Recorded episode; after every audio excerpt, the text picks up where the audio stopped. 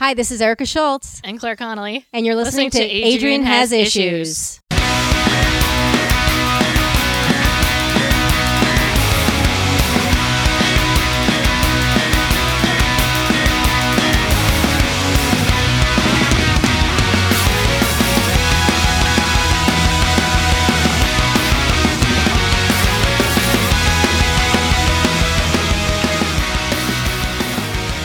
Hey guys, welcome to Adrian Has Issues.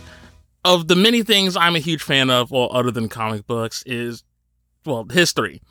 My dad grew up being a very big history buff, and so did I. And unfortunately, as I realized, the two sort of met in a lot of ways, because the history I was interested in was less about world history or even American history, but just learning the past and just learning about the things that took place and how they shaped our current climate and then our future climate. And as we've discussed before with other guests and, like, let's say J. Jacob Barker, who was on episode 63, you know, we talked a little bit about how it's important to reflect on your past and then learn as to where you came from so you know where you're going. And so we're going to take that very same approach and make it super geeky. Today's guest is returning. He was on episode 29, which I believe was The World According to Maggie. And we talked about his comic, Sweetie, which if you have not picked that up, pick it up. It is fantastic. He's the writer, and his buddy, Sean Dillon, is the artist, and it's a really awesome book. But he's here to educate us and school me because, well, really, at the end of the day, like, I'm the student on this episode. So please give it up for Steve Petrovelli. Steve, welcome back. Thank you. Thanks for having me back. Anytime. I was like, and I probably shouldn't bring it up, but I just love the message you guys sent me about the episode, because at first when I read it, I'm like, wait, hold on. Why wouldn't I want to do this? Like, this is awesome. Like, I'm so glad when people come with me with ideas, because at the end of the day, the guests are pretty much the stars of the show. So if someone comes to me and is like, hey, I got this great idea, and would you be interested? I'm like, you know what? Let's try it. You know, let's just do it. You know, I'm at this very why not approach in life right now. So you are someone who's very big into history, but also comic book history. So before we get into anything, how did that really come about? Was that just something that you just sort of fell into, or was that something that was maybe brought onto you by somebody else? Well, honestly, I've always been one of those people that when I really get into something, I get a passion for something, I really dive into it.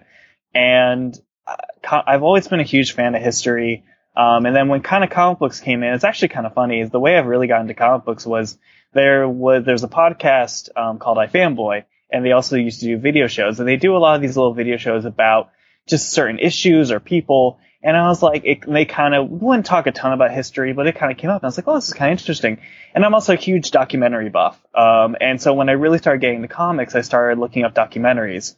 And actually one of the first things me and Sean talked about was, I was like, I have all these documentaries that you need to send them, literally a list of probably 5 or 6 documentaries that I thought you should check out. And from that, it just kind of blew up. Being a history buff, and especially someone who really loves turn of the century, 1900s, at the 1960s, 1970s, which is really when the birth of the comic industry came, you know, I think that also has something to do with it. So it was one of those things where anytime there's a book out or anytime there's something, you know, that I can ingest to kind of learn more, I'm always there to do it. My girlfriend always jokes that I'm either reading a comic book or I'm reading something that is about comic books. It's kind of how I am. So as I got more into comics, I just kind of wanted to learn more about the industry. And then as I got more into that, I was like, it's almost the grail to find something. I don't want to sound like I was like, oh, I'm so smart, but it's almost exciting to find something that I don't know, because a lot of times the documentaries kind of go over the same things over and over again. It's really fun to find something that's like, oh, I didn't know that, you know, and it's really cool to find those kind of hidden gems and to find those things that just, like, kind of, you know, can expand the industry, you know, and and I will say it's an industry that I love. And, you know, as I became more involved in it, you know, I wanted to learn, hey, who started this? Who pioneered everything? You know, where does this history come from? And, you know, as continue to this day, I want to learn more. I have another book that I'm looking forward to read this year about the connections between the mob and comic books in the 1930s and 40s. And I cannot wait to read that. Okay. I'm sorry. Like, the historian in me, okay. I'm going to get my thoughts here, because you said the mob and comic books, and already, and this is kind of weird to admit, but I had this weird fascination with organized crime. You're right in the right place. So if we want to get into it, I will start. Is that good? That's cool. Yeah, because I'm sorry, like, I didn't really, you know, it doesn't surprise me, because I know, like, the mafia pretty much ran deep in, like, the movie and music industry, but I'm like, damn, even comics? Yeah, and I'll get into that briefly, but I'm excited to read that book. But really, to start it off, if we really want to start with the history of comics, it really starts with newspaper strips, and those started in the late 1800s. And the thing that's kind of funny about newspaper strips is that they were originally really looked down upon, and people were protesting them being in newspapers. They thought they were kind of bringing the intelligence level down of the newspaper. So even from the very beginning, people were just like, comics are bad for you, even when they first got birthed. From kind of where that evolved, more people started reading them, which made them, you know, the Sunday funnies. And, you know, as time progressed in the early 1900s, you know, 1920s, you know, comic artists became very popular. And back then, if you said, I want to be a cartoonist, it was newspaper strips. That's what you went to. That's what everyone's goal was.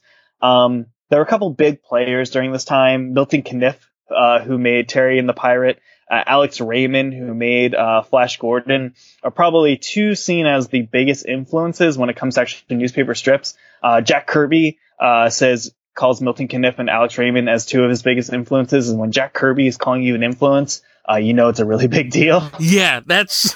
I mean, granted, back then they probably didn't think that, but now when you hear their name, that's totally like, you know, pardon my French, but it's totally a holy shit moment. And he saw them as legends as much as he is seen as a legend now.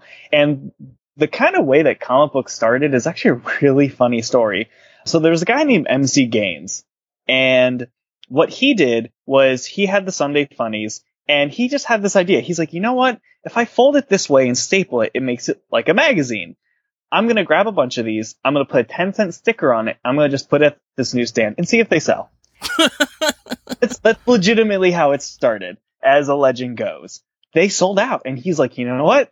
There's money here. So what he did is he said, you know what? I'm going to go to these syndicates, the people that basically sell the strips then to the newspapers. They're called syndicates. He went to the syndicates and said, hey, if you have like old comic strips, I'll buy them to repackage them as magazines. So that's where, you know, Comic Magazine came around. And originally it was kind of like the video in a way where, like, you know, the strip was originally in the newspaper, but if you missed it, you know, you could catch it in the magazine. So, and these were extremely popular. And this started in like 1933, 1935. That's when that kind of all started. And they were extremely popular. Between that time, a little bit after that time, I'd say 1935 to the late 30s, or about 1935, there's kind of a thing that caused a change. And depending on who you ask, they're going to tell you different things. So a lot of people were saying that they were running out of basically strips to reproduce. There wasn't as many. They're kind of going through them. So they said, okay, we need some new talent. We need some fresh blood. We need some new stories. Other people say, which I also think is very true, is that they thought, you know what? I bet I can make more money if I find this no-name kid who'll give me his own ideas that are good enough. You know, I can pay him half as much or maybe even less than that of what I'm paying the syndicates to get these like big name comic books. And I think they'll still sell because they're still pretty popular. Dear God, that's depressing. And the sad part is, I guess the cynic in me is like, well, that definitely sounds about right. So one thing that you saw from this is that there are a lot of people who were immigrants or like kind of first generation immigrants, mainly Italians and Jews, were kind of now getting jobs because before, again, what people don't like to remember maybe about American history is that, you know, there were a lot of times where there was a lot of racism when it came to hiring and, you know, they just weren't getting jobs anywhere else. And the one thing that I find fascinating, and especially there's this idea that not to go off, but the National Jewish History Museum is in Philadelphia, and I wish they would do something with it, because literally the backbone of the comic book industry is American Jews. And it's really fascinating when you really look into it. The pioneers of this industry were American Jews, and, you know, it's just really fascinating when you look into it. Where superheroes really take off is in 1938. There is these two kids from Cleveland, Jerry Siegel and Joe Shuster. basically kids that were trying to peddle their stories to different syndicates, and they were being rejected. They finally came up with this idea called Superman, and they thought that this was such a good idea, and they felt they were going to send it all over the country. The syndicates are going to love it. We're going to become legitimate newspaper comic strip professionals, and you know, life's going to be a breeze. They send it to as many syndicates as they can, and they all reject it. So the one thing that like I talk to a lot of people when it comes to, you know, rejection, when it comes to comic books, is that at the end of the day, Superman got rejected. So, you know, just because you have a good idea and it gets rejected does not mean it's not a good idea. So they were working for what was called National at the time, which had basically become DC Comics. And they had this new action book coming out called Action Comics. And they said, hey, you know, we need something, that Superman idea you had, you know, why don't you put that in there? And they did. And the book sold like gangbusters. Back then, there was a lot of chasing trends, and there's kind of still that around today, but not as bad as it was back in the 30s. So Superman came out of June of 1938, and basically, it's kind of a joke, but not really, but overnight, the genre of superheroes emerged.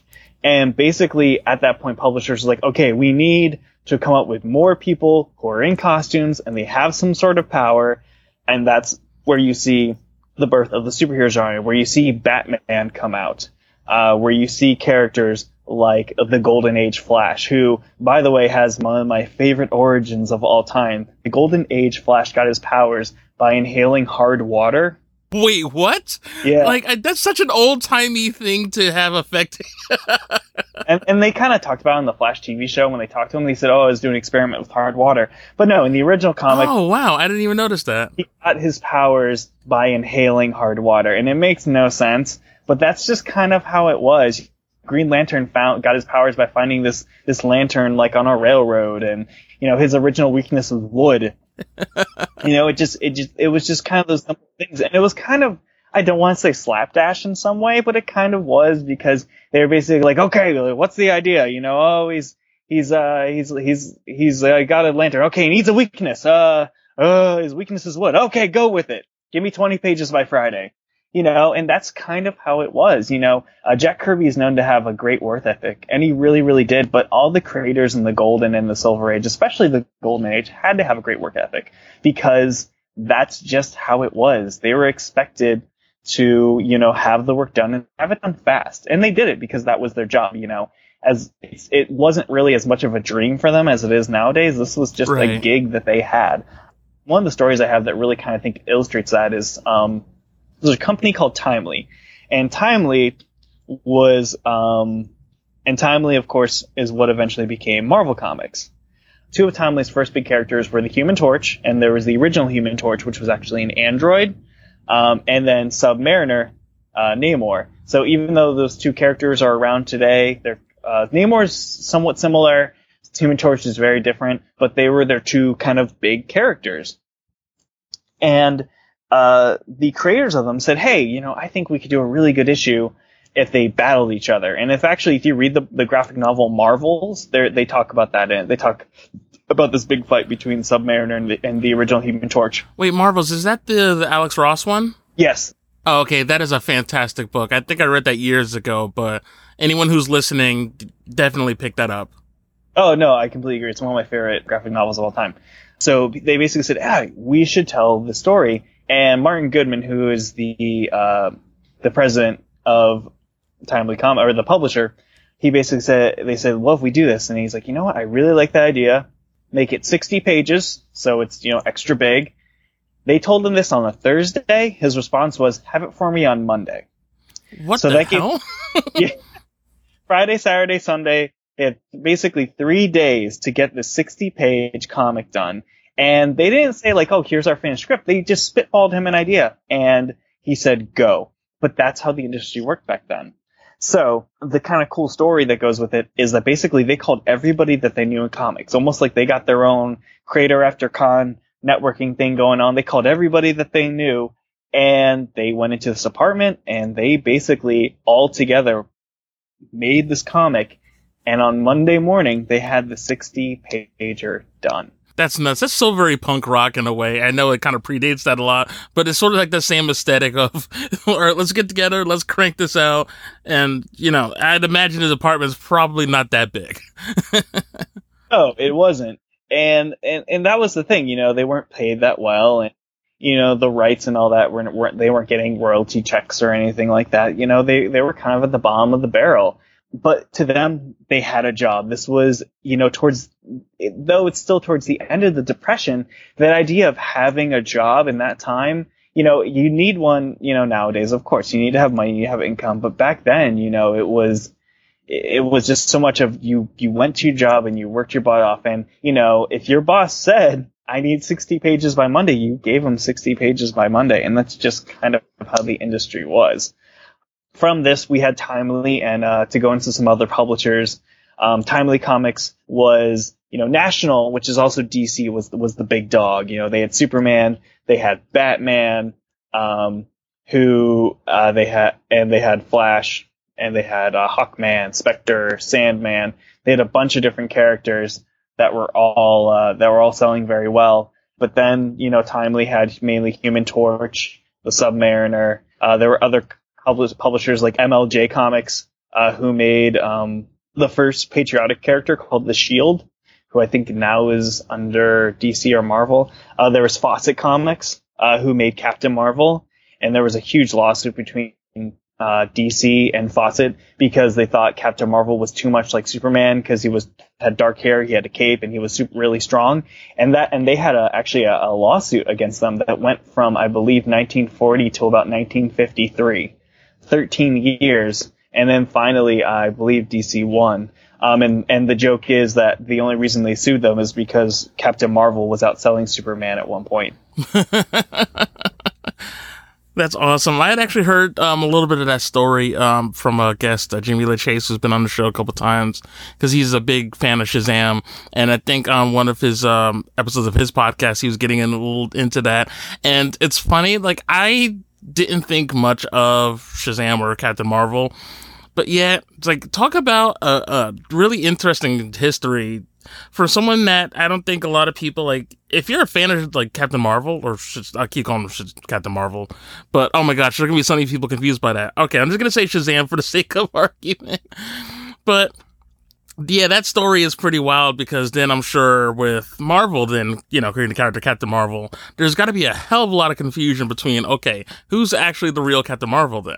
There's a whole thing with this Captain Marvel and Marvel now, and it's just crazy. But, like, you know, back then, you know, that was, like, the main thing, and that's how small it was. But the thing is that everyone was copying off of each other. That was kind of the thing, is that as much as they did that, you know, there was the way that Blue Beetle came about was Jim Steranko, who I'll talk about in a little bit, he once went up to the creator of the Blue Beetle and said, or as the story goes, he said, you know, how'd you come up with the idea of the Blue Beetle? And he answered him with two words, Green Hornet. And that's how that character came about, but that's how a lot of things were. You know, they said they basically, again, chasing trends. Wonder Woman came out during World War II, and she became a huge influence, created by William Moulton Larson, who also created the polygraph test, or is credited to creating the polygraph test. Oh, get out of here. Yeah. He was a very interesting dude. He basically was brought on as basically a consultant to help create a female character, because he actually believed that America would one day become a matriarchy, and he had a lot of interesting theories. The other thing that was really interesting about him, if you notice in early issues of Wonder Woman, there's kind of this bondage theme a little bit. Yeah, absolutely. If you bound her bracelets together, she lost her will, and she basically became submissive. He had a family life where he had his wife and his kids, and then he had a former teacher's assistant who wore metal bracelets around the house and their kids. He had a very interesting home life, the creator of Wonder Woman. But Wonder Woman became extremely popular and became one of the most popular characters in comics as well. During this time, we're talking about, you know, the late 30s going to the 40s. World War II is a huge, huge thing going on. And America really isn't involved in it yet, but the superheroes are. And people know what's going on overseas. So this becomes very easy to pump out a lot of superhero stories because you have an enemy. You don't really need to come up with an idea of, like, okay, what supervillains are you going to fight this month? You say, okay, He's going to go over to Japan. He's going to be a bunch of Japanese guys. And what came from this was two things. One, extremely patriotic characters, which, of course, led to Captain America, created by Joe Simon, and Jack Kirby, with, of course, the famous cover where he's punching Hitler. Right. Looking back on it, you wouldn't think would be controversial, but it actually was at the time. Really? In which way? There were many people who were isolationists, who thought that this was being too aggressive. Many people who felt that we should not be involved in the war. This is going to look like we're making propaganda, and so Germany, basically it looks like we're getting involved, and we do not want to be involved. America wanted to stay isolated. And then the other thing, which a lot of people don't like to remember, but there were some German sympathizers in America, more than I think a lot of people would like to think. America's view on racism in the 1930s and 40s, with white Americans was not everyone get along. It was racism was a thing, and it was an accepted thing. So the idea right. of Germans executing Jewish people, maybe to a lot of Americans, maybe seemed like that's either they didn't care enough that they felt like, oh, this is wrong, or there are some people who maybe discussing it might be say, you know what, good riddance. They should get rid of them, and that's just kind of how things were. As much as we like to think that we were, we went in guns a-blazing, and we did help win the war, there were a lot of Americans who did not support us going into war, especially from the beginning until we were attacked at Pearl Harbor. So a lot of these comics, again, were kind of seen as, people weren't happy about it. But yeah, that Captain America cover actually got a lot of flack back in the day, which, again, you wouldn't think about. Yeah, because you always kind of hear about the other half of how much it was celebrated. But I often wonder, with a lot of history, obviously being removed from it. And, things kind of get romanticized and I don't want to necessarily make it too mean-spirited and say, like, okay, people had, rose-colored glasses and looked on things so fondly. But, yeah, I always wonder about that. Like, certain things, I'm sure this had to have pissed somebody off at some point. No, and it definitely did. And, I don't want to make it sound like everyone was a Nazi sympathizer in America. I think that's far from the truth. But I think there's a lot of things that we tend to forget about when it comes to how things used to be. And, we weren't there. We weren't born yet. But just, from what you hear and what you read and when you kind of just go beyond the textbook. But anyway, World War II was huge for the comic book industry. That's really when the golden age of comics really boomed. And the reason was twofold. One, you had, again, patriotism was swelling in America. And what better way to, for kids to, read about this than to see, superheroes going over and, beating the crap out of Adolf Hitler or Togo or any of those guys.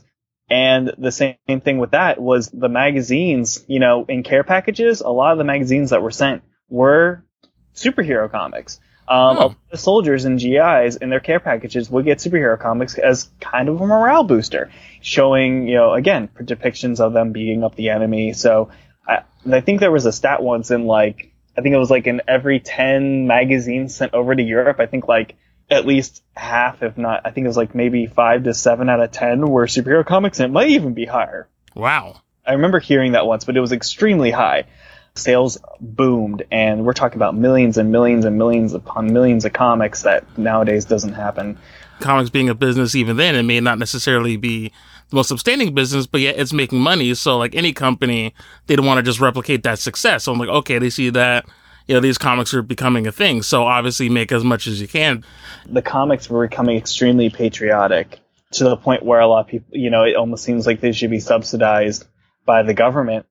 But that's what it was, and through World War II, the comics became extremely popular. After World War II ends, you kind of see a drop. Superheroes aren't really seen as being needed anymore. So there's other genres that really start to take off. And the thing that I always think is kind of funny is that when people think of comic books, they're always going to think superheroes. They always go hand in hand. Superheroes are what comics are made of. That actually isn't the concept of superheroes being the only genre really that's represented in comics or mainly represented in comics is only, I would say, about maybe 40 years old. When it comes to the whole history, and the industry isn't really that old, but, it's something that used to not always be the way it is. And when you're talking about the mid-40s to the 50s, you want to talk about, funny animal comics came about because of Disney, mainly. you know, teenage comics like Archie, Western comics. Western comics were huge, which is crazy thing about now because you can barely hold a Western comic. Sci-fi comics, monster comics, and then the two big ones that came out, which well, I'm going to talk about in a second, which kind of caused some issues in some ways, were crime comics and were horror comics. These became huge, huge sellers. And you talk about, you know, the mobsters in the 1930s and, you know, the 1930s and 40s. You know, a lot of these guys back in those days were kind of seen as celebrities in a way. Yeah, they really were. They were famous celebrities, and so they became popular. And again, it was all about chasing trends. If I'm in, you know, publishing A, and I hear, you know what, that publisher over there just made a crime book, and it sold X amount of units. And then my boss is like, go write a crime story. And that's just kind of how it went. One of the big influences when it comes to comics, when we're talking about publishers, is a publisher called EC Comics. Okay.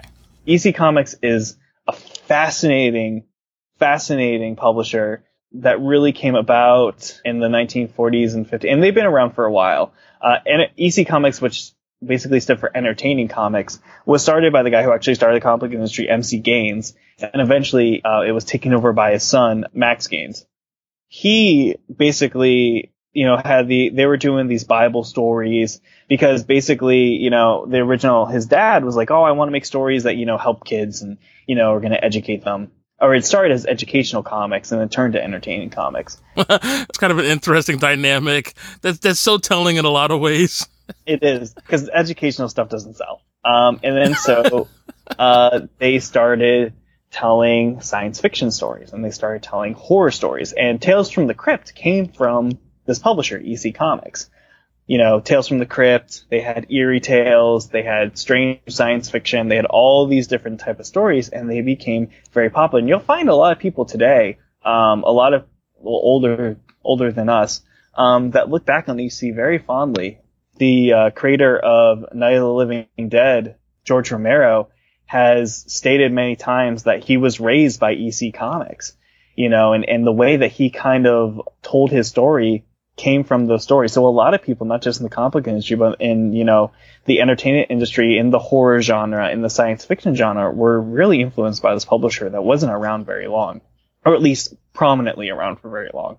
One of the stories that I really love about them was they did these things called preachies. And one of my favorite stories, and this will tell you like how forward thinking they were in the 1950s. There was a story once that basically was them. It was basically about there was a space United Nations, and they were going to this new planet. And if they got approved, they joined basically the Space United Nations. And they went in, and there's all these different robots who are different colors. And like the one robots were doing one thing, and basically there was a hierarchy depending on what color robot you were. And the spaceman looked at it, and he's like, okay. And he goes back to his spaceship and says, you know, this planet is still organizing, you know, basically has a higher class system. We don't think that they're fit to join the Space UN. And the astronaut pulls off his helmet and is actually a black man, which in the 1950s is a huge, huge statement. Really showing that identifying racism as, you know, as an issue. And this was, again, in the 1950s. And this wasn't something that people really talked about, or, you know, it wasn't something that a publisher was going to take a stand on. So EC took a lot of stands that a lot of people back in that day wouldn't have done. But in a lot of ways, that also made them a target. In which way? Well, in the 1950s, juvenile delinquency started becoming a huge I don't want to say huge issue, but it kind of started becoming more normal. People were moving to suburbia, you know, so the things that maybe a kid maybe got away with in the city, maybe they didn't get away as much in suburbia. So there was a psychiatrist named Dr. Frederick Wortham, and he created a book called Seduction of the Innocent. Seduction of the Innocent was basically a book that said that comic books nowadays are causing juvenile delinquency. He had it was a juvenile psychiatric hospital in Harlem. And he would go up to the kids, and he would say, you know, he would just ask them questions about like kind of what media they were ingesting. And all of them would say comic books. Now, this was back in the day when comic books were probably, you know, because TV was just starting out. It wasn't really around as much. Right. So their entertainment was comic books. You know, that would be kind of like this, like the video game thing became back in the 90s, where, you know, they'd be like, well, all these kids are playing these video games and, you know, they're causing a ruckus, so it must be these damn video games' fault. So it's very similar.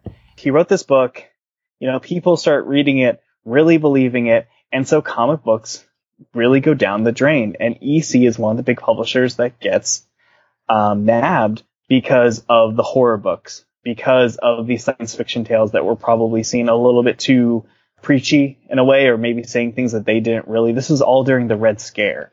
This was all during that kind of same time frame of, you know, what is causing all this trouble and how do we stop it? Does this actually predate the comic book code, or is this roughly around the same time? This is actually what led to the comic book code. Okay.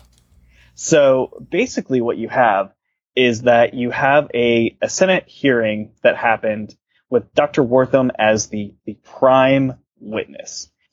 One of the things that's very interesting about this is that the senator that was leading this witch hunt, and I wish I would have written his name down because I do not remember it. Basically, this is when TV was just kind of starting, to the point where not everyone had a TV, but like there was probably one person in the neighborhood that had it. And so when something big happened, everyone would go to that neighbor's house and watch it. I think it was about, if not a year before, but like a little bit around that time, there was a hearing that was held to kind of help stop organized crime. And those hearings were basically, you know, they just looked a certain way. And, you know, the person that was leading that became very popular in politics, and it really boosted his career. So continuing forward to the comic book one, the senator that was in charge of basically these Senate hearings on purpose helped design just like the way the courtroom looked, the way the prosecution was like articulating, just basically he designed. So this trial looked very similar to the organized crime trial. Now, we kind of talked in the beginning. Yeah, there were some in the very beginning of comics. There were some times with organized crime because basically it was like, hey, we need to do something that's a little bit more legitimate. These kind of comic books, no one's really going to care about if we fudge the books a little bit because no one really cares or gives a crap about comics. But at this time, it wasn't really like that. But it's interesting to see they helped vilify comic books just by the way they organized the trial. Because when people looked at it, even if they didn't think, hey, that looks a lot like the mob trial, they subconsciously thought mobs, comic books together. And that was one of the things that really led to people really starting to become afraid of comic books. A thing where if you talk to not our generation and maybe our parents' generation or the generation before that, you got in trouble if you were reading comic books.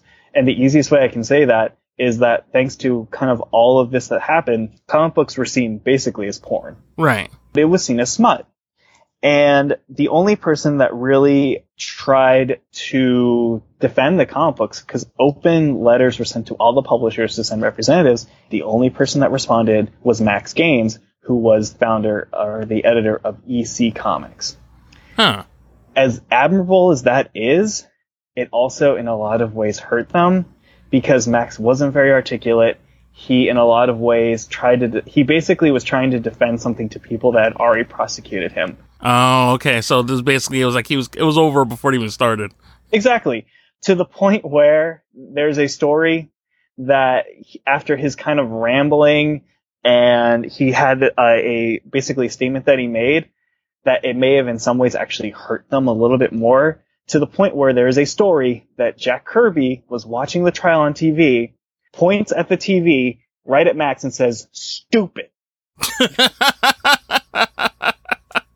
And I that's kind of how it was, and it really stinks because Max, in a lot of ways, you know, he had no ill will. You know, he was just trying to do what he thought was right. He was trying to stand up for an industry that he actually cared about, and in a lot of ways, he kind of hurt it. From basically this, the government basically said, "We're going to start censoring." The comics publishers came together and said, "Know what? If you don't do that," basically again, kind of what the video game industry did, where they said, "You know what? If you don't censor us, we will start our own censoring organization," which was the Comics Code Authority. So if you were up in or you see books from the 60s, 70s, I think possibly up until the 80s, there were some books that were still getting it, but it kind of went away. You would have that stamp of approval that said, you know, this book wasn't too naughty or anything, and so they got the Comics Code Authority. And back then, it was a very big deal that you had to have it, because there would be a lot of newsstands that would not carry it. You know, a lot of people say, well, why wouldn't they just not get the comic code? Because basically, if you didn't have it, there were many, many distributors that would not carry you. Right, much like with video games where, like, you know, I'm sorry about to bring it back there, where, you know, there's a reason why the adults-only rating rarely gets passed, and stores won't carry video games with the A rating. As a matter of fact, I mean, shoot, NC-17 and, well, rated R even as far as movies go. Studios will figure if it has that rating, theaters will be reluctant to show it. So there you go. Like, you've basically kind of already cut a lot of the business. And that's kind of what it really was, is that, you know, comic books are being thrown, you know, there were book burnings of comic books. There were kids that would basically go to libraries, burn these comics, or basically give them to someone who would basically put them through a shredder, and they get a free book or something. You know, these were seen as awful, awful things that should be eliminated. And so, you know, this was the only way that the comic industry could basically save itself. And actually, there's a couple comic book historians who believe this, and I'm actually, from what I've seen and just what I know about basic pop culture, I would agree with it. A lot of people say that if it wasn't for the invention or basically the popularization of rock and roll in the mid-1950s, the comic book industry could have died altogether. Because basically, after this witch hunt, which was very hot, basically they're just like, okay, what's this? Oh God, it's Elvis Presley, he's gyrating his hips. That's terrible. And they then all put all their guns on that. Then the comic book industry was able to, you know, create the code, start building up again, and start to kind of revitalize. If you think about it, if it wasn't for rock and roll and all those guns would have continued to be pointed at the comic industry could have died. The publishers were firing people left and right because they weren't making nearly as much money as they could. People weren't buying them anymore because, again, this was seen as porn. This was seen as smut, even though it wasn't. Parents would make sure their kids were buying it. Newsstands overall didn't want to carry it. And you even had other comic book publishers who, you know, who were basically doling down the books. And when you dole down the comics, the stories don't become nearly as good. You're going to lose any adult reader who may have been somewhat interested, and all you're going to get stuck with kids, and kids who don't have their own income, who are mainly relying on their parents to give them, you know, maybe a dime a week or something, you know, and if the kid has other things they can spend it on, you know, there's other things, and that's really what it came down to. Is that in the mid, you know, with the passing of the comics code and this vilification of it, it nearly killed the comic book industry in a lot of ways. Hey everybody, this is Brian. And this is Tony. From the Salty Language Podcast. We're Pogaz Network. Check us out, saltylanguage.com. We're a podcast about two old-time friends just sitting around and talking about whatever chaps our asses. It's true. Whether it be music, TV, comics, books. Yep, we have interviews at times. Get a hold of us at Twitter at salty_language. And again, go to saltylanguage.com for all of our other ones. So I guess have a beer, you'll be fine. And stay salty. Now, do you wonder if, let's say, even if it died out, do you maybe think that at some point someone would have maybe picked up the pen again, so to speak? Or do you think that would have just been it? That's a really good question. I would like to think that eventually that people would pick up the pen again. At the same time, basically, they would have to start from the ground floor up. I would hope that someone would eventually come along and basically revitalize it. But again, they would have to start from the ground floor and really have to build the industry up again. And I think that would take a lot of work and a lot of money that maybe someone wouldn't be willing to give up, you know, for something that was maybe seen as a fad, for something that wasn't, you know, they've only been around for about 20 years. Yeah, and that's something I think about a lot, and something that I even take for granted, because something that I often repeat on this show and then, you know, talking to other creators or just people in general is that, you know, it's a great time right now because there's so many people who are involved in comics, and it's not just the big two anymore. You know, there's people who are self-publishing out of their own houses or what have you. And it's a kind of a cool time to be a creator, but yet, as I'm realizing, it definitely was not the way it always was. I shouldn't say worse, but there was even a lot less comic creating going on at that time because there was even fewer companies, especially at the time you described, that were even doing it. So yeah, you're probably right. It would have been a very long time before anybody would have thought it was viable to do, despite the fact that maybe there was a desire to. If you look at the 30s, the 40s, the 50s, outside of really getting a daily strip in the newspaper, there were people that dreamed of doing that, but comic books were a way station for a lot of people. The reason Stan Lee changed his name was because he thought he would be, his real name is Stanley Martin Lieber. But he thought, oh, one day I'm going to write the great American novel, so I'm going to use this pen name, Stan Lee. You know, a lot of people used pen names. Jack Kirby is really Jacob Kurtzberg. A lot of the original creators, you know, used pen names, partially maybe just to hide how ethnic their name was, but then also because they at the end of the day, they saw it as, I'm here to draw because I can draw. I didn't ever want to draw comic books, but I have the ability to draw. They're paying me to draw, so I'm going to draw. You know, John Romita in many interviews has said, yeah, I like drawing comics. Help me pay off my mortgage. He looked at it as a job, and that's how many of these people looked at it. It wasn't really a dream back then. Stan Lee got the job at Marvel at 16 because he needed a job, and his uncle, Martin Goodman, was the head at the publisher that Timely was a subsidiary of. You know, he needed a job there, and they gave him a job. He didn't get into it because he loved comics. He got it because, I like stories. I think I'm a good storyteller. My cousin's husband works for a publisher. They need an assistant. I need a job. Let's go for it. Now, I also wonder, much like we have now, there's still this sort of back and forth between people who want to make comics and then people who not really almost taking it seriously, that this is something that you could do and also do for a living and get paid pretty well for. Something that I've always noticed a lot is a lot of people still view comics and even comic creating as almost like a hobby, like not necessarily something that someone could do as a career. So I don't know, does that play a little bit into what was happening here, or is that not really in the scope, so to speak? Thing is that back in the day, you know, they would probably want to get into other fields, but really, when it comes down to it, you know, comics wasn't something you aspired to get into. You know, the reason that a lot of the original creators were Jewish was because that was really the only place they could get a job. You know, if they wanted to be a storyteller, if they wanted to be an artist, that's just kind of how it was.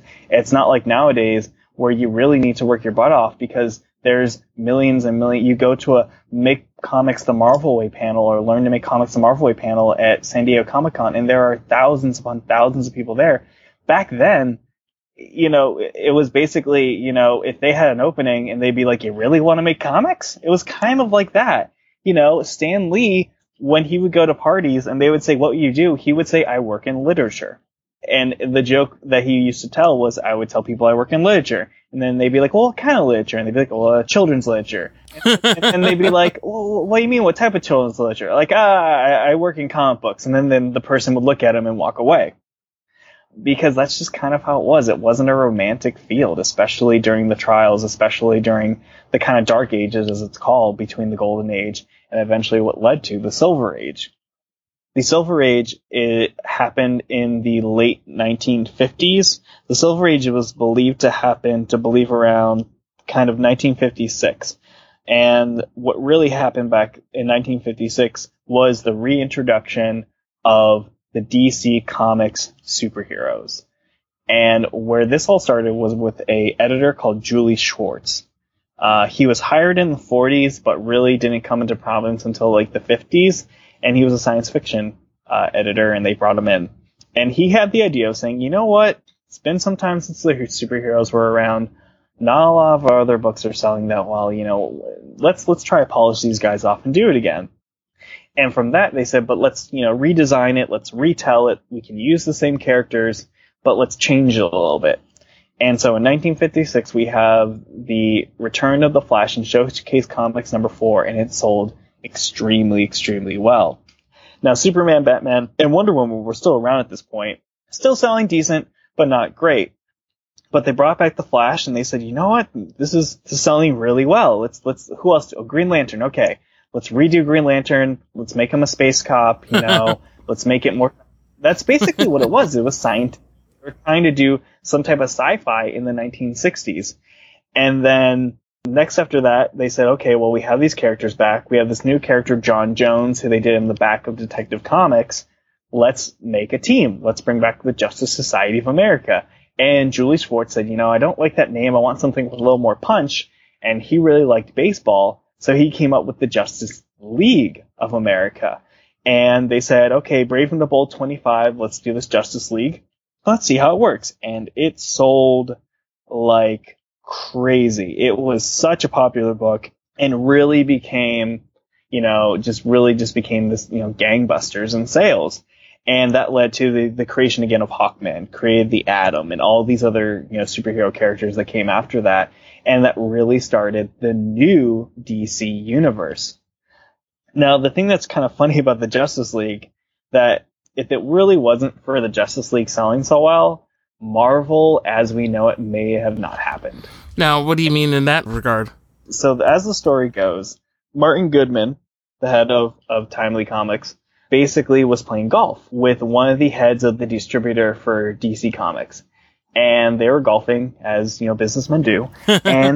And the one distributor's like, oh, we got this book called Justice League. They're putting all the superheroes together in one book, and it's selling like crazy.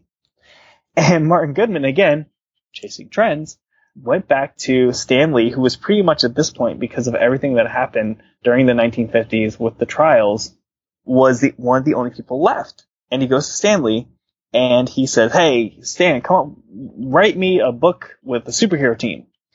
And Stan Lee's just like, it's like, okay, fine, that's what you want me to do. Now, Stan at this point was almost burnt out. He was ready to quit.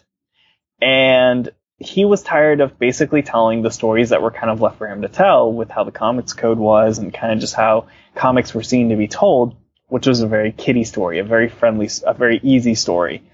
And he was getting ready to quit anyway. And he goes back and he talks to his wife and he says, you know, I really don't want to do this.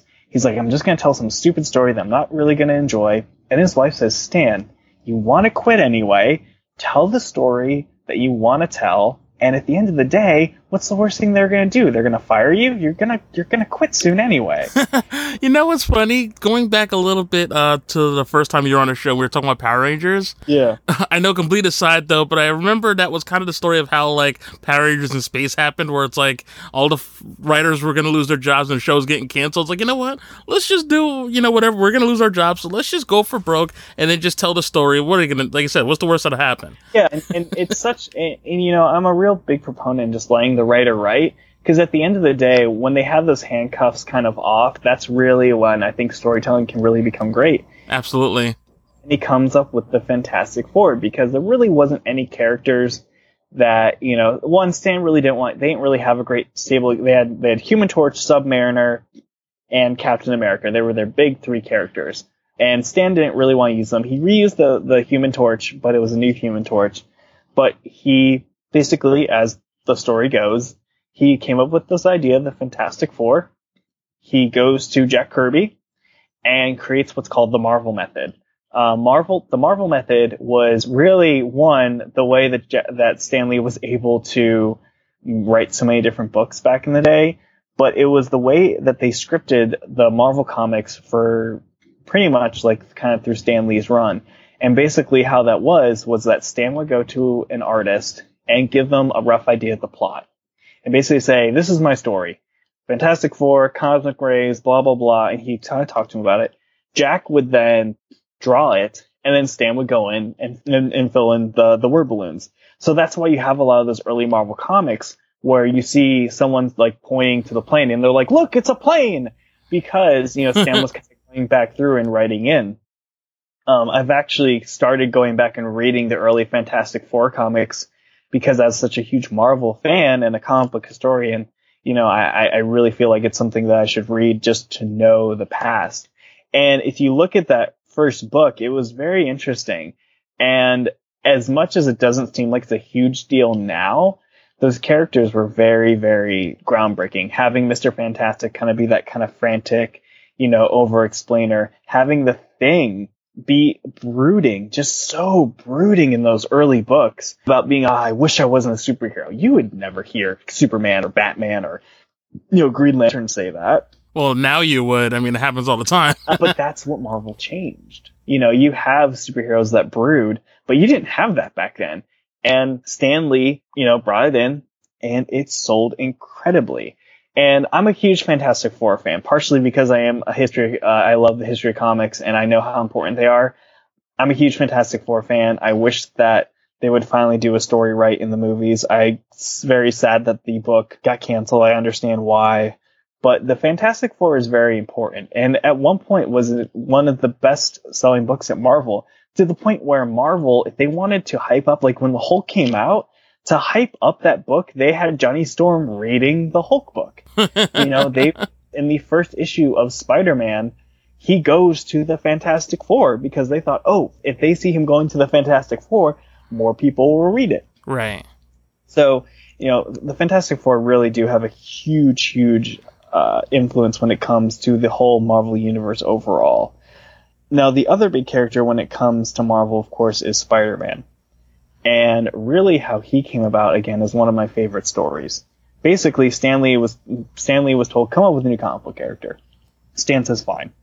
Stan Lee has always hated sidekicks. He's always hated them. He thought they were dumb. He thought there was no reason to have them.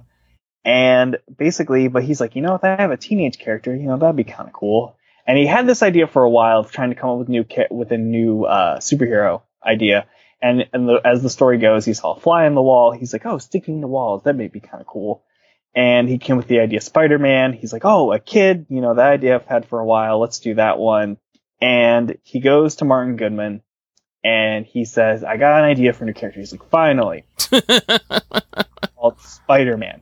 And Martin's like, what? And it's a teenager. He's like, what? And he's going to have problems and issues and, you know, his life's going to be a wreck. And Martin Goodman just looks at him just like, this is the dumbest idea you have ever had. He's like, do you even know what a comic book superhero is? And, you know, he just thought it was a really bad idea. So Stan really liked the idea. So to appease him, Martin says, look, we have this comic, Amazing Fantasy. Number 15 is the last issue. We're going to cancel it. If you really want to tell this story, get an artist, tell it there, and it'll be done. So he goes originally Jack Kirby. Jack Kirby didn't quite get the way that he wanted, so he goes to one of my favorite artists of all time, and I think very underappreciated when it comes to the history of Marvel. Jack Kirby, of course, is the king, but if you're going to talk about the next greatest influences when you're talking about especially the Silver Age, is Steve Ditko. Steve Ditko was the co-creator of Spider-Man, and in a lot of ways, if it wasn't for him, the book wouldn't be what it is. I could do an entire podcast just talking about Steve Ditko.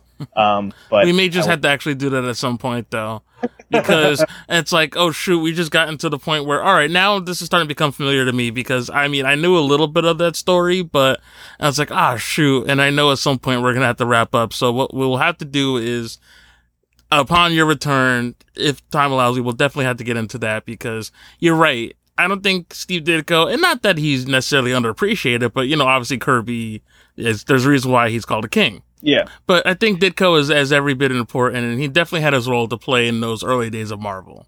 And I really agree. And so when he basically pitched him an idea, Steve drew it, goes into Amazing Fantasy 15. Amazing Fantasy 15 sells fantastically, and Martin calls Stan Lee into his office and says, Stan, come here. And he says, yeah. He's like, do you remember that Spider-Man story that we both really, really liked? Nah. Let's do a book about it. And that's basically how Spider-Man came about in the Silver Age and kind of really what blew Marvel up. They were batting 1,000, you know, with the Fantastic Four. Then comes the Hulk, and the Hulk has always been described as a mixture of Dr. Jekyll, Mr. Hyde, and Frankenstein. Then Steve Ditko comes up with Doctor Strange, and then Stan Lee kind of helps him out with it. But Doctor Strange is very much Steve Ditko's idea. You know, they do Doctor Strange, they do the Avengers, they bring Captain America. Iron Man comes about because Stan Lee basically is becoming a folk hero when it comes to college campuses. And what do college campuses in the 1960s, what do they hate more than anything is the military industrialist. So he basically said, I'm going to make a military industrialist that people like, that kids like. And he did. You know, he created hit after hit, except for one book, which for a long time wasn't a hit, and that was the X-Men, which is actually a fascinating story into itself. was that the X-Men, when it first came out, was not really seen as the big hit that it eventually became and really changed comics. Yeah, it got, from my understanding, like, it was almost on the brink of cancellation several times before, mid to late 70s? Yeah, it really, really was, and even bringing people like Neil Adams in didn't save it. But really, the thing that's really kind of hilarious about it is that eventually, instead of canceling the book, they put it into reprints. So basically, instead of making new comics, they were just reprinting the older ones from like issue 1. And it's and then once those kind of reprints ran out, then they did the giant-sized X-Men and all that kind of stuff. And it's really interesting to think about that, because if you take X-Men out of the history of comics, if you cancel it at that point, the entire industry, especially in the 90s and the late 80s, who knows what else Jim Lee is doing? Like, maybe he blows up another book, but, you know, you subtract X-Men from history, you possibly don't get Image. Yeah. And, like, the X-Men have, you know, and because of everything that's going on now, they're not nearly as huge as they once were.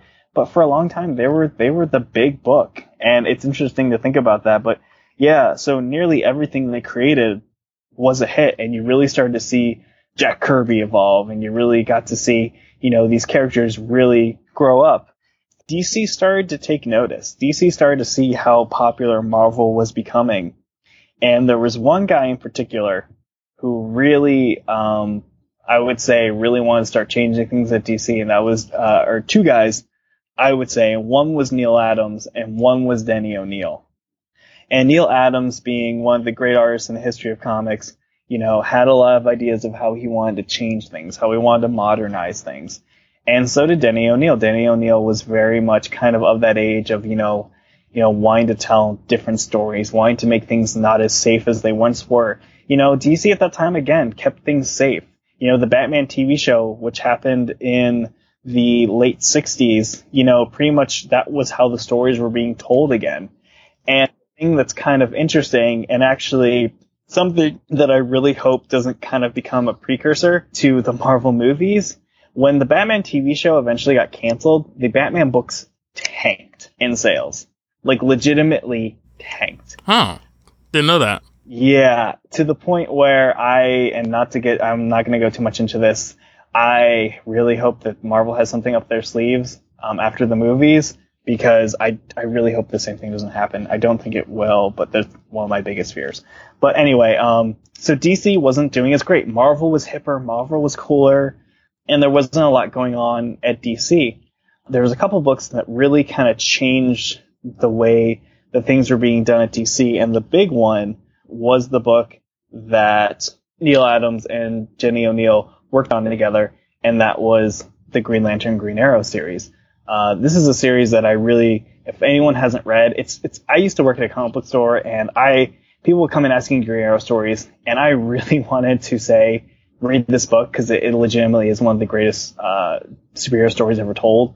But it takes a lot to get into, because it is mainly, one, it takes place in the 70s, but then also it's very much very preachy and very kind of the time, but then also like it's very heavy, and it's hard for someone to really wrap their head around it.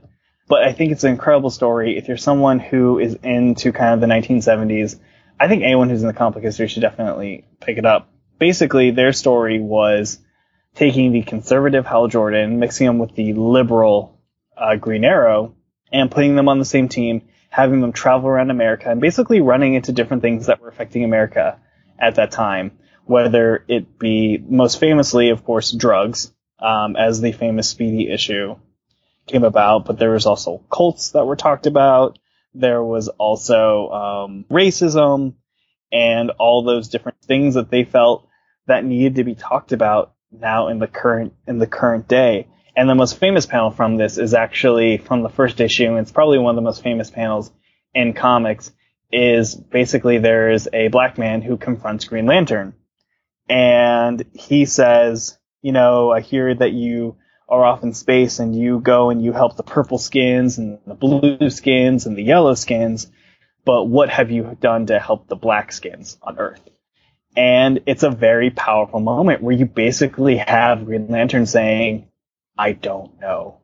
And it was such a mind-blowing thing, and I wish I could have been a kid back then, because it's almost like just any kid that would be into superhero comics that had the slightest hint of maybe just like that's how their parents raised them. If you're reading a comic and he'll go out and you're okay with him helping all these other people that have blue skin and purple skin and all these different aliens, but yet for some reason, black people in the United States, you know, it's completely different. That would just almost blow your mind.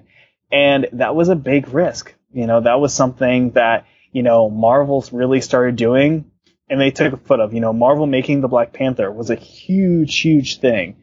Right. Marvel creating Luke Cage, the first African-American character to have his own solo title, was a huge thing. There's actually a comic book historian who said when he was a kid, just seeing Peter Parker go to a school with black characters in the background, or even just saying, hey, what's up, was huge to him because he's like, he's in an integrated school. That's so cool.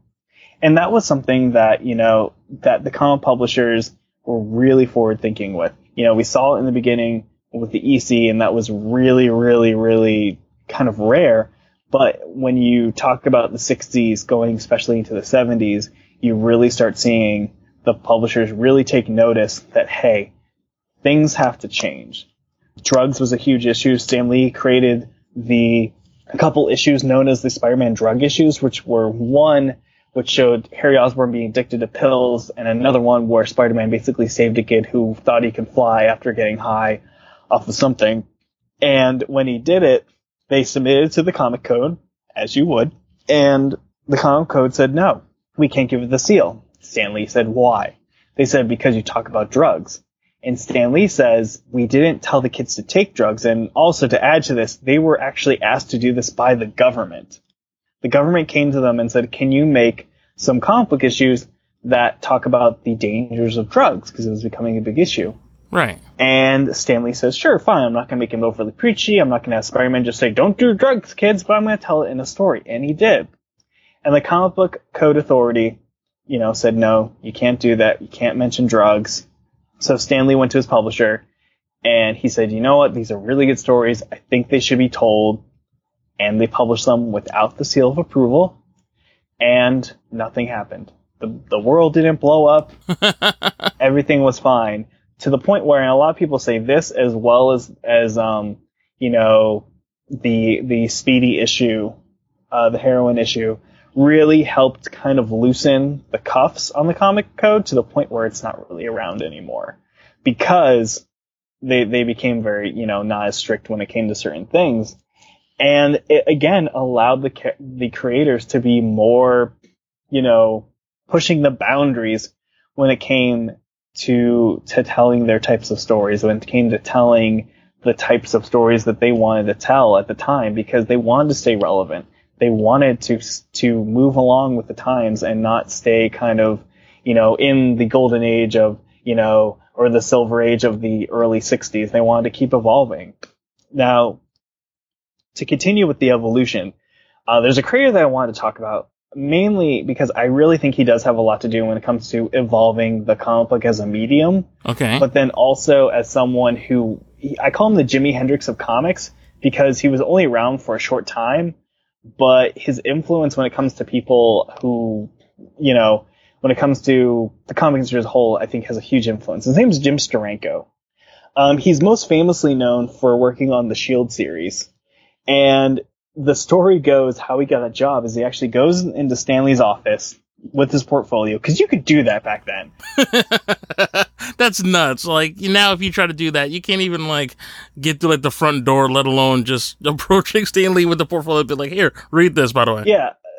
Roy Thomas got a job at Marvel because he kept going there and hanging out to the point where just like, fine, kid, here, you get a job. Like, that's how it worked, which is not even close to how it is nowadays. But, you know, Jim Steranko went up, shown his portfolio, and Stan Lee said, you're too damn good, like, get out of here. He basically points to the wall and says, pick one. And he's pointing him to a wall of comic books. And Jim Steranko chooses Agent of S.H.I.E.L.D., worked at a publisher. And what he did is, of the S.H.I.E.L.D. comic, was he really changed the way that comics were changed as a medium. He was one of the first people to do silent panels like basically having a silent sequence with no captions or no word balloons, where Sal Brodsky, who was one of his bosses at Marvel, because he was the writer artist, told him that, hey, I will pay you for drawing these, but I'm not going to pay you for writing these. To the point where then Steranko grabbed him by the collar of his shirt and said, you're going to pay me for these fucking pages or I'm going to throw you out the window. Holy shit, really? Yes. And Sal Brodsky then paid him for the pages. Things were different in the 70s. Oh my god, that's kind of awesome. Like, I'm not necessarily advocating anybody do that, but still, like, that's kind of badass. That's kind of how New York kind of was. You know, that's kind of just how it was back in the day. And, you know, not to go too long into it, but basically, if you see the way the comics are told now, the way that using the medium to the fullest, you know, Jim Steranko is at the front of this, using pop art, using optical effects. You know, he did things that you just didn't do, doing different type of panels, you know, having just a simple thing of like having a big building and then having like the title of the comic book and the creators like written across that building. That kind of stuff wasn't really done. And he came in and he really changed it. Because again, when we were talking about before, keeping things relevant, he was now using pop art and op art, things that were becoming extremely popular in the 70s in this current comic book form. And if you talk to artists, if you talk to people, and maybe a little older than us, you know, Jim Steranko is held in high esteem. You know, he's still around at conventions. And he's one of those guys that maybe isn't thought about when it comes to, you know, Jack Kirby, Steve Ditko, you know, John Romita, you know, all those names. But someone that I really believe should be held in high esteem because he really did change the industry. And he did it in probably a short amount of time than a lot of people who have years and years and years of stuff. So, yeah, he's definitely someone that I would say should be one of the people really held up in the high esteem when it comes to some of the great names in artists because of the way he changed how comic books were made, when he changed the panel types, when he changed the way that you told the story. He actually had a panel of Nick Cage, Nick Fury, basically infiltrating this, and he had a maze that you had to follow to kind of get to each panel. He just really changed the ways that people did things.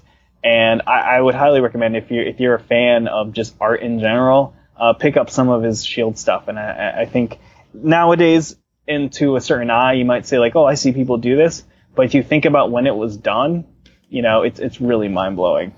A lot of stuff that we see in comics now, we kind of just take at face value, and I do this too. So I'm definitely not berating anybody else, but you know, you take for granted because you're so used to seeing it, not realizing that at some point somebody had to have started that. And someone had to basically go out on a limb and be like, I'm going to do things a little bit differently. And that's kind of the whole thing of why I love the history of comics and overall this whole kind of, you know, subject is because, you know, Siegel and Shuster had to go on a limb and say, you know what, let's make this super character. You know, then you had people like at EC Comics saying, you know what, let's push the boundaries when it comes to storytelling. Let's push the boundaries when it comes to certain things, and there were some repercussions, but they still pushed the boundaries. It was Julie Schwartz in the 60s saying, let's bring comic book characters back. It was Stan Lee saying, let's make them evolve. Let's make them, you know, more than just guys in tights, you know, and it was people like Steranko and other people on the scene that said, let's change things for the better. And that's really why I love the history of comics, because if you really look at it, it's a bunch of people taking leaps of faith on this medium to where we are now. And I still think there's leaps of faith being taken. You know, Robert Kirkman with The Walking Dead, they never thought that would sell, and now it's become arguably one of the biggest franchises in the history of comics. You know, when it comes to Creator After Con, and to kind of tie everything that I do all together, it takes one really good idea to help change an industry. And really, when it comes to it, you never know what that's going to be. If you would have told Jerry Siegel and Joe Shuster back in the day that Superman would eventually become arguably the most recognizable character in the world, I would go on to say that I think if you can go to anywhere in the world, you see that S, people are going to say Superman. They just know. I think they would think you were nuts, because these were two Jewish kids from Cleveland who wanted to become famous off their cartooning, but legitimately probably never thought it would happen. To everyone out there that's like working their butt off, You need a good idea, you need opportunity, and that's really all it takes. And that's all these guys did. You know, they had some good ideas, they had opportunity, and they worked their butts off. It's also kind of interesting and maybe also a little bittersweet, though, because, you know, at the risk of being that guy, for a lot of years, you know, going back to the idea that, you know, some of them may not have necessarily gotten the credit that they had deserved at the time in which they created them. Because, you know, a lot of those, you know, talking about lawsuits, a lot of them existed up till fairly recently of at least acknowledging the fact that, you know, the creators that we know that worked on comics, you know, they also had people that helped them. Like, there were also co-creators and, you know, and I know there's like the Bill Finger, you know, Bob Kane thing fairly recently. That was a huge thing recently. And even to this day in superhero comics, and I think it's kind of a little bit of a smack in the face, is that if you look at the Superman comic, it does say Superman created by Jerry Siegel and Joe Shuster, but right underneath it says, as per special... it was like as per special agreement for the Siegel family. Like, you can tell it's very legal.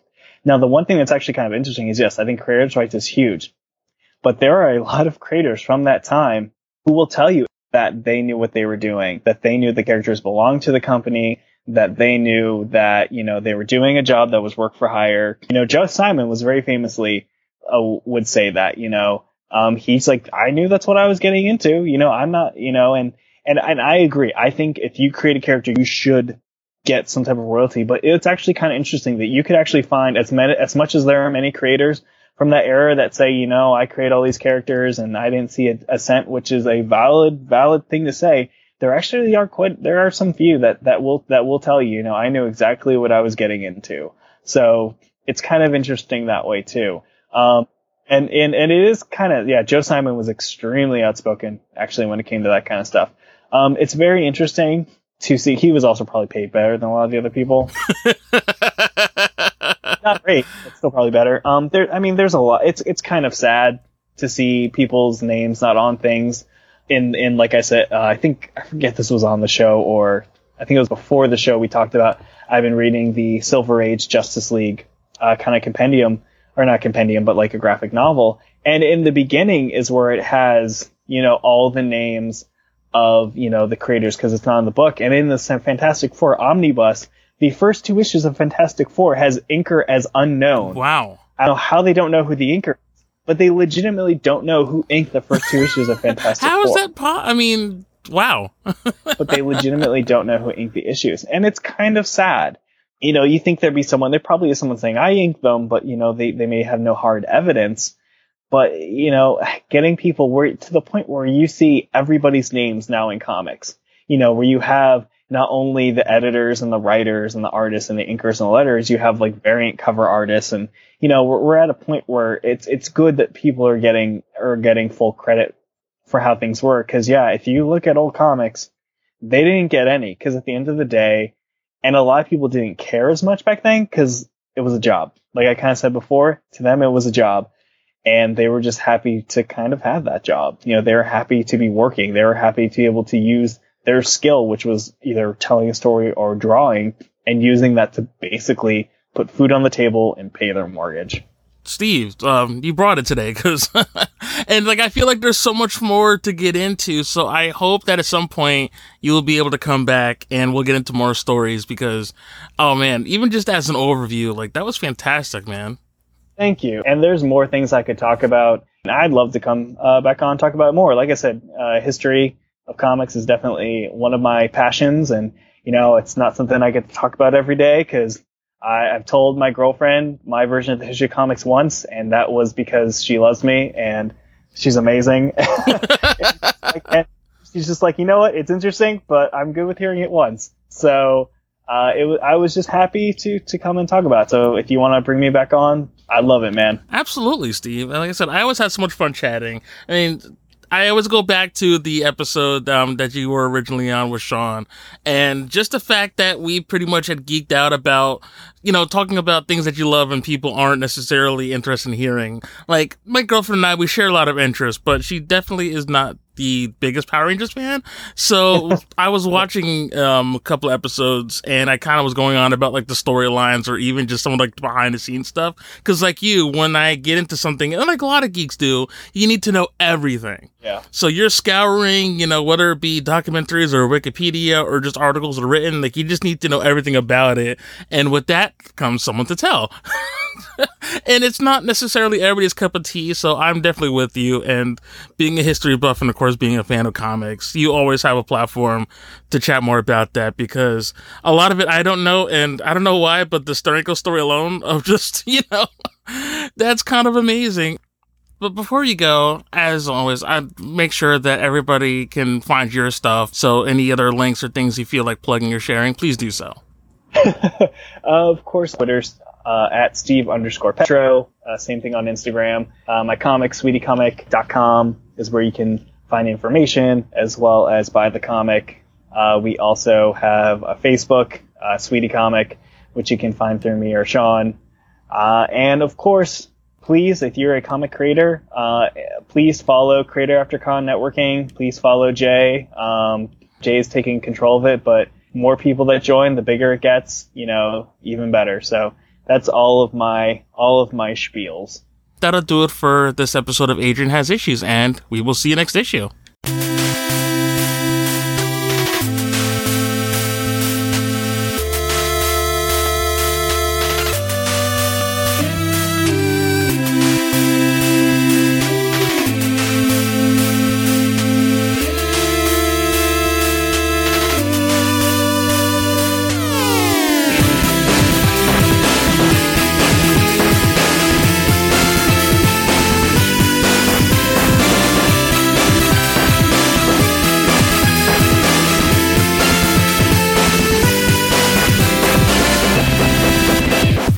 Hey guys, I'm Adrian.